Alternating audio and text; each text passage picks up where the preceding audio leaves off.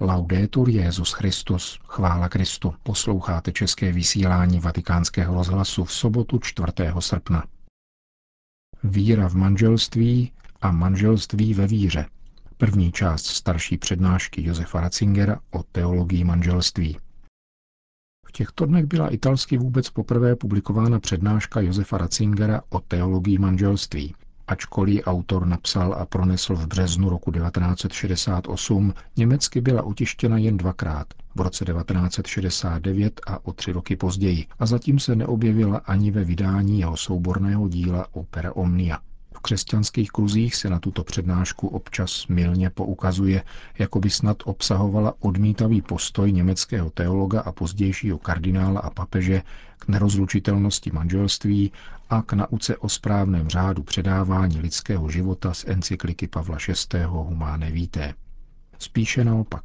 Ratzinger v ní pozoruhodným způsobem předjímá zatím nejobsáhlejší pojednání tohoto tématu od Jana Pavla II. Teologie těla z roku 1985, jakož i exhortaci Amoris Leticia. Právě proto může i dnes Ratzingerova přednáška na pomoci k lepšímu poznání církevního učení o manželství. Přineseme ji tedy přibližně v pěti pokračováních, Využijeme tím prostoru, který o prázdninách v našem rozhlasovém spravodajství vzniká v důsledku volnějšího pracovního rytmu svatého otce, třeba že nepůjde o nenáročnou četbu. Celý text bude k dispozici na internetových stránkách Rádia Vatikán. Josef Ratzinger o teologii manželství. Systematický teolog si vzhledem k problému správného porozumění realitě manželství nemůže nepřipadat z mnoha důvodů jako beznadějný diletant, kterému nezbývá, než plaše naslouchat diskuzi odborníků ve snaze něčemu se přiučit. Pokud je však povolán, aby podal svůj příspěvek, může ze své pozice neodborníka i hned vytěžit výhody a poukázat na otázku ucelenosti toho, co se naší úvaze jeví tak složitě. Člověk je navzdory různosti svých dimenzí nakonec jenom jeden. Stejně jako manželství představuje jediný celek. Svoji velikost i důležitost dostává z průniku rozmanitých rovin lidské existence, které se v něm snoubí. Úmyslem následujícího příspěvku je tudíž snaha hledat za jednotlivými specializacemi pohled na celek, ke kterému se v posledku vztahují jednotlivá tvrzení filozofů, lékařů, právníků, sociologů a morálních teologů. Samo sebou, že takto budou jednotlivé aspekty vzaty do úvahy pouze částečně a pojednání o tomto celku bude právě proto neúplné. Spíše představí otázku než odpověď. V každém případě se myšlení neživí otázkami méně než odpověďmi, což k ospravedlnění tohoto stručného pojednání postačuje. Pokud jde o metodu, budu postupovat následovně. Pro každou ze čtyř prezentovaných otázek formuluji jednu tezi, kterou potom rozvinu v krátké analýze. První teze, kterou katolická dogmatika podává k diskuzi, praví, manželství je podle katolické teologie svátost. Pokračuje Josef Ratzinger v přednášce z roku 1968. Přidržíme-li se klasické katechismové definice, podle níž je svátost vnější znamení ustanovené Kristem a působí milost, pak nám tato definice říká málo a z určitých hledisek je dokonce diskutabilní, neboť manželství Kristus neustanovil, ani mu nedal přesné vnější znamení. Rovněž poněkud mechanické pojetí milosti, podle něhož křesťanští manželé silou svátosti dostávají příslušné milosti stavu, jež je uschopňují napodobovat vztah mezi Kristem a církví, nebo jim, mírněji řečeno, dávají sílu plnit povinnosti jejich stavu, už není přesvědčivou interpretací pojmu svátost ve vztahu k manželství. Teologicky opodstatněná odpověď musí vycházet z novozákonních daností. Aniž bychom zacházeli do komplikovaných exegetických podrobností, můžeme tvrdit, že na základě svědectví synoptických evangelií je novost manželství obsažena především v Ježíšově podání, které staví řád božského stvoření proti tradičnímu izraelskému zákonu danému v Pentateuchu, čímž dostává zcela novou podobu vzhledem k podání, jež zastávali učitelé jeho lidu. Místo, aby zacházel do kazuistických interpretací zákona za ujetím jedné či druhé pozice, jde nad zákon, překračuje tradici jeho interpretace a odkazuje k počátku, k tomu, čím skutečně člověk z božího hlediska je a měl by být. Podobně jako na jiných místech, i tady klade proti sobě starodávný počátek, unikátní ustanovení, které dal Bůh Adamovi, člověku jako takovému, a partikulární izraelské právo, které se vyvinulo během dějin a kterým se Izrael odlišil od ostatních národů. Ke správnému docenění významu tohoto vývoje je třeba vzít v úvahu, že tady stojíme tváří v tvář stejné struktuře, jakou se vyznačuje horské kázání. Do protikladu k boží vůli, převedené, rozředěné, ale také konkretizované v dějných formách, staví Ježíš bezpodmínečnou boží výzvu v její celistvosti. Osvobozuje člověka od kazuistické obojakosti, ale ukazuje také jeho hřích, protože demaskuje historický zákon i jeho interpretaci jako útěk před celou boží vůlí, jako křovisko, za ním se Adam skryl, aby nebyl viděn Bohem, jehož volání kde jsi, jej přesto dostihuje v Ježíšových slovech. Ponechme stranou metaforu, poněvadž se Ježíš odvolává k počátku, překračujícímu zákon, nemůže být jeho slovo znovu jednoduše a přímo pokládáno za zákon. Nelze jej oddělit od víry a následování.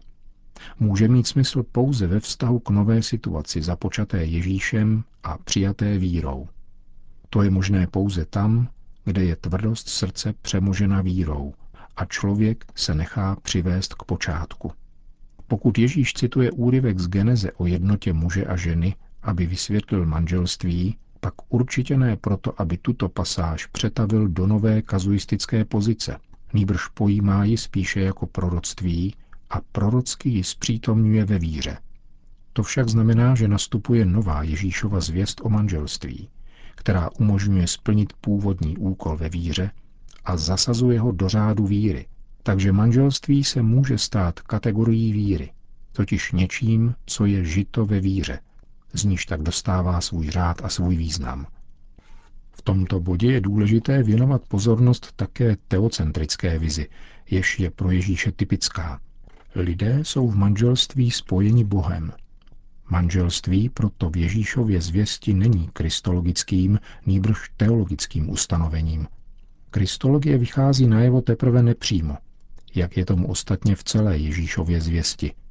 A to do té míry, v níž se následováním Krista a odtud plynoucím překonáním tvrdosti srdce poprvé otevře možnost ponechat za sebou to staré a uskutečnit to původní. Zhrňme tedy dosavadní výsledky těchto reflexí. V Ježíšově zvěsti o manželství se opakuje základní struktura jeho zvěstování. Odkaz na vůli stvořitele přesahuje kazuistickou disputaci a vyjevuje jedinečné teologické porozumění. Autoritou toho, který převyšuje Mojžíše, se nepřímo vyjevuje kristologický prvek. Postoupíme-li od Ježíše k Pavlovi, ocitneme se i zde před obvyklým problémem této pasáže. Zvěstovatel se stane zvěstí a nepřímá kristologie bude bezprostřední. Tady je nezbytné probrat základní otázky, vyplývající z této perspektivy. Budeme jednoduše pokračovat v našem tématu, jehož zakořenění ve všeobecné struktuře základních ukazatelů Nového zákona bylo nutné krátce připomenout. Čteme z přednášky Josefa Ratzingera z roku 1968. Musíme pominout rozmanité otázky plynoucí z Pavlových argumentací v sedmé kapitole prvního listu Korintianům. Pozornost budeme hned věnovat následujícímu vývoji, totiž reinterpretaci Pavlovy myšlenky z páté kapitoly listy Efezanům, tedy oné zásadní pasáži, která v důsledku tam obsaženého slova mysterion, sakramentum, měla zvláštní význam pro pozdější vývoj. Důležitá je především skutečnost, že 24. verš druhé kapitoly Geneze o jediném těle muže a ženy je chápán jako kristologické proroctví. Nicméně, jelikož křesťanské manželství trvale zpřítomňuje toto proroctví, skutečně je o ním mysterion z knihy Geneze. Tajemství písma, jež je v pravdě tajemstvím Krista, se skutečně ukazuje v manželství, jež je příkazem stvoření a je proto také tajemstvím Krista, protože slovo staré smlouvy se skrytě naplňuje v Ježíši Kristu.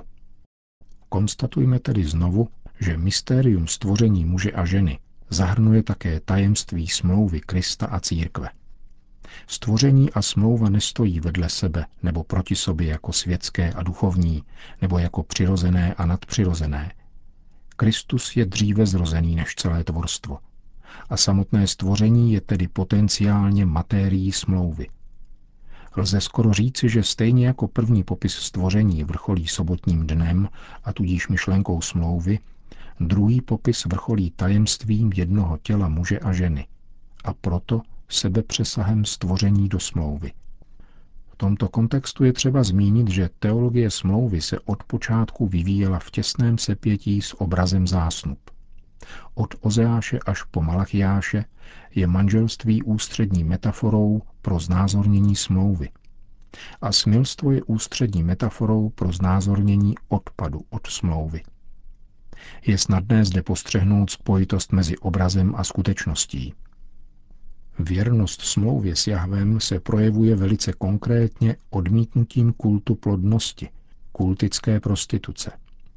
Smilstvo a postaze od Jahveho k modlám se materiálně konkretizuje ve smilstvu kananejských kultů.